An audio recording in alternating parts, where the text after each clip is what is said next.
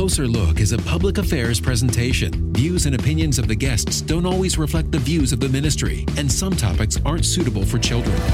K-Love is committed to community. Closer Look continues with a look at local agencies, events, and issues. Welcome to Closer Look. I'm Felipe Aguilar.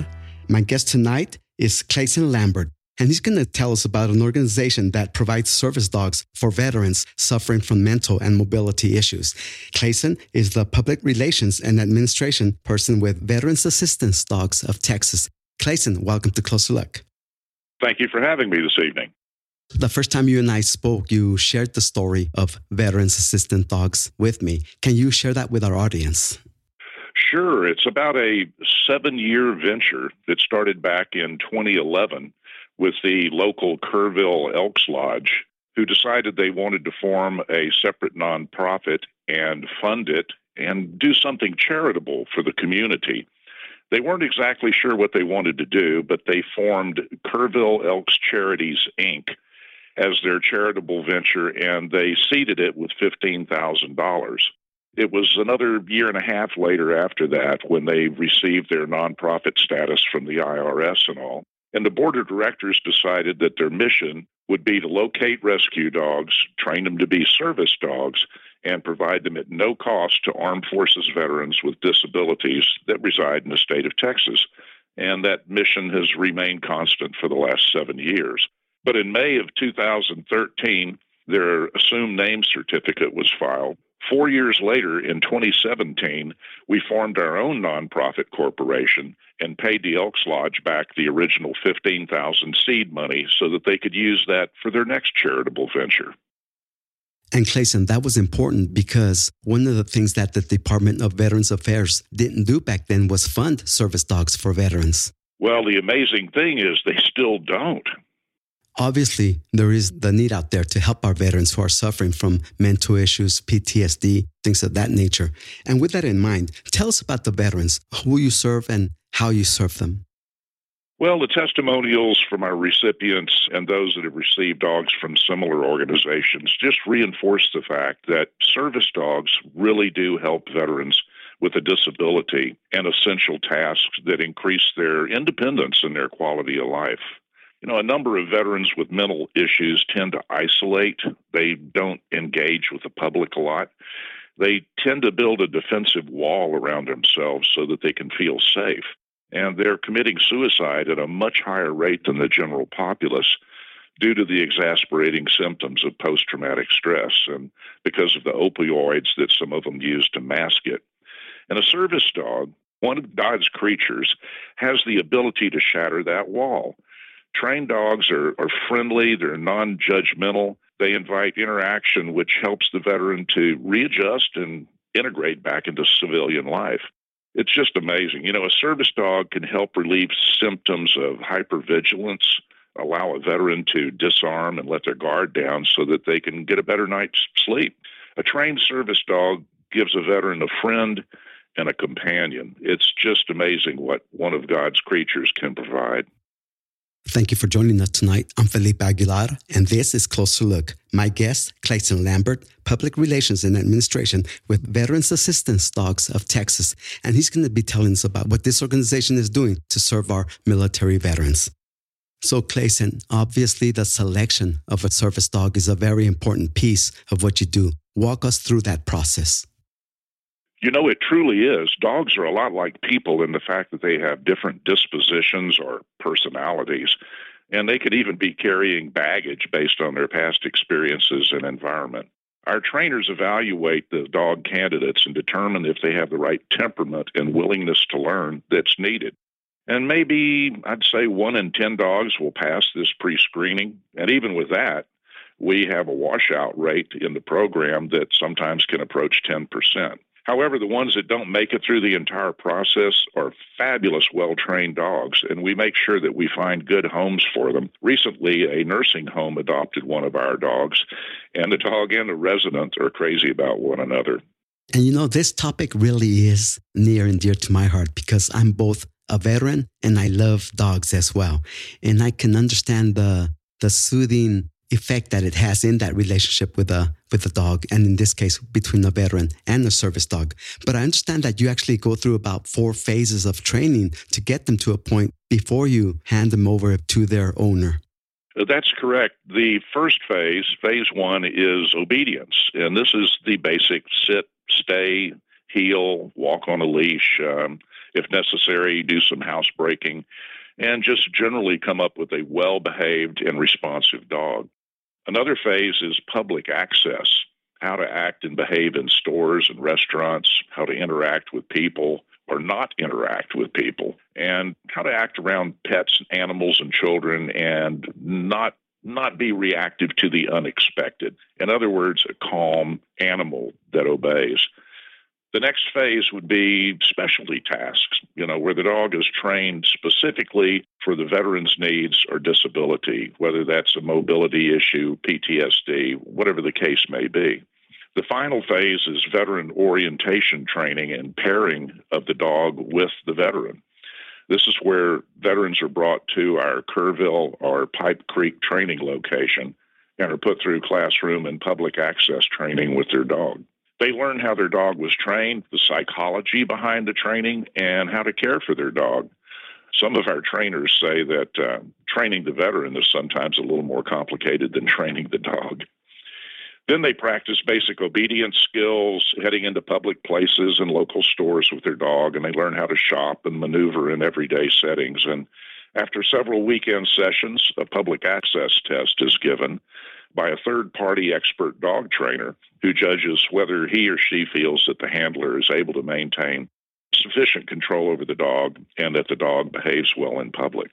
We set really high standards and strive to produce the best service dogs available at the lower cost. And after seven years of operation, we found that we've pretty much achieved that.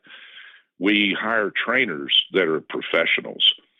The organization that we're using right now has trained over six thousand dogs and shipped them all over the world. And our training times have been drastically reduced, which means that we can get more dogs to more veterans at a quicker pace. And that's our goal. This is Closer Look. I'm Felipe Aguilar. My guest, Clayson Lambert. He's with Veterans Assistance Dogs of Texas, and he's telling us about how Veterans Assistance Dogs train service dogs to help our military veterans who are suffering with P T S D and other related issues. So, Clayson, one unique thing that I learned about V A Dogs of Texas is that you actually get professional trainers to train the dogs as opposed to training them yourself. Why so? Well, we found that professional trainers with their background and experience can develop a trained, fully ready-to-go dog in much less time. Previously, it was taking us twelve to fourteen months to train dogs. But now with these professionals, at times they can turn out a fully ready dog, ready to pair with a veteran in as little as four months. And that really improves scheduling and helps us get to more veterans. And, you know, when we speak about supporting an organization, those of us who support causes that we feel are important to us, we like to hear about the results, the success, the impact that that organization is having. What results are you seeing? We are seeing some amazing, heartwarming results. I can think of one young lady who was in the service and ended up with P T S D. When we first interviewed her, she was interviewed from a closet in her home. She wouldn't even come out of the closet. She just cracked the door. She was not working. She was not in school, and she had a very young child. After us placing her with the dog, it turns out that she is now fully functional. She's back in school. Her son is healthy and happy. It's just returned her life to her. And actually, she ended up being the poster girl uh, past October for Petco's Helping Heroes plan. You've, some of your viewers may have seen her in that uh, role. We've seen others that have lessened the amount of medications that they've had to take. They've reconnected with other family members that they were estranged from in the past. And the list goes on and on. It's just amazing what one of God's creatures can do in helping out a human being. That ties back to what you mentioned at the offset of our conversation. it really does improve the quality of life of the veteran. And I have to assume that it, it does also for the for the dog, as I mentioned earlier.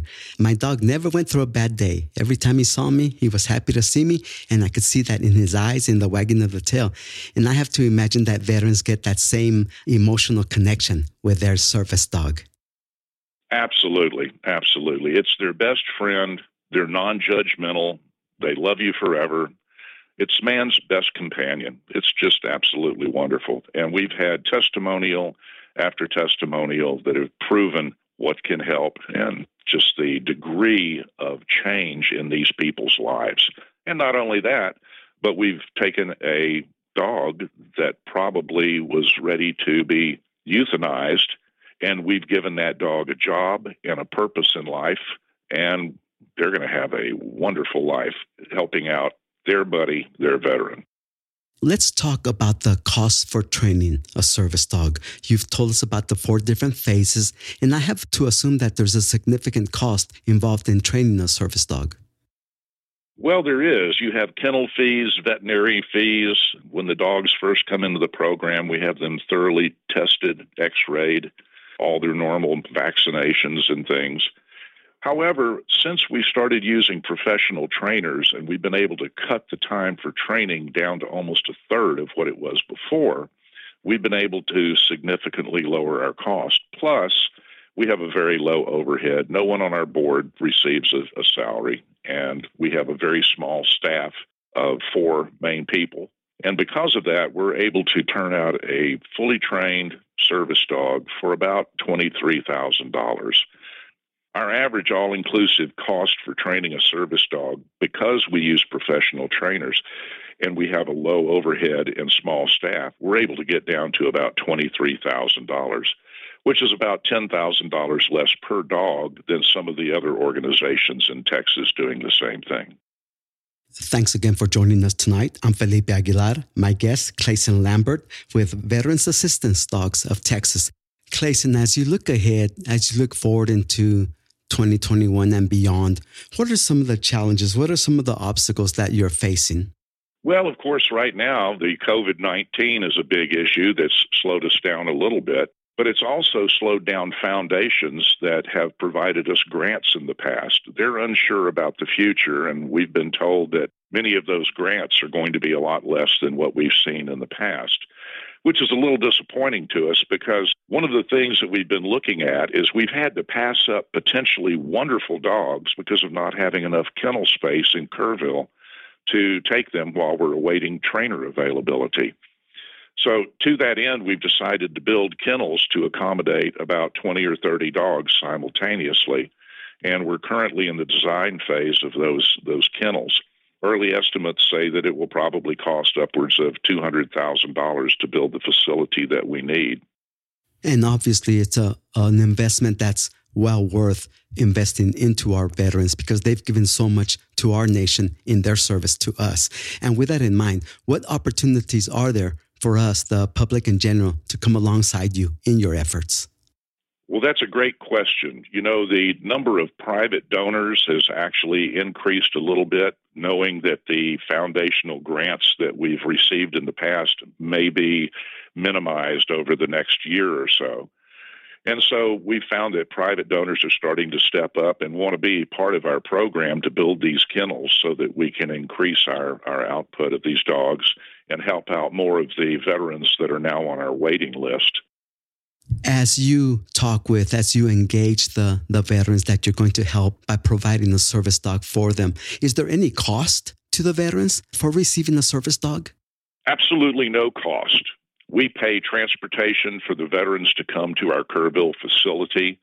We have veteran homes for them to stay in while they're in the training process and matching up with their dog. We provide leashes, a first set of dog food. Uh, we take care of the initial medical bills.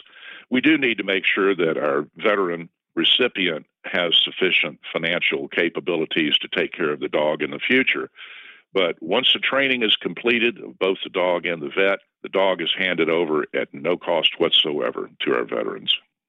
And over the years, as you have talked with and engaged the veterans, What have you learned from them in regard to their desire to move on with life and how their service dog is enabling them to do that? Well, it's just the most heartwarming thing when you see a veteran that is hypervigilant, problematic, struggling in life, and a year and a half later, with their service dog, their entire world has changed. It's opened up doors that they never thought they'd be able to open again. It's just the most wonderful feeling you can think of. Clayson, as we get ready to wrap up our conversation tonight, what would you like to say in closing to our audience? Well, if there's any listeners today or this evening who would like to learn more about Veteran Assistance Dogs of Texas and our mission, and giving them a purpose which results in enhancing the quality of life of these disabled veterans, they can go to our website, v a dogs dot org, and see firsthand some of the testimonials, take a look at some of the dogs in training, and get to learn a lot more about what we're all about, what we've done in the past, and what our plans are for the future. And after seeing the website and looking at our work firsthand, the testimonials and past recipients, they may want to donate to our organization. No matter how small that donation may be, it'll be a blessing. We will appreciate it, and it'll help us construct the kennels that will allow us to get more service dogs to more needy veterans. Clayson Lambert, Public Relations and Administration with Veterans Assistance Dogs of Texas. Thank you so much for being with us tonight here on Closer Look. Thank you very much. I appreciate it. For more information, go online to v a dogs dot org. That's v a dogs dot org. Or you can email us at closer look at k love dot com. That's closer look at k love dot com. For Closer Look, I'm Felipe Aguilar. This has been K-Love Closer Look.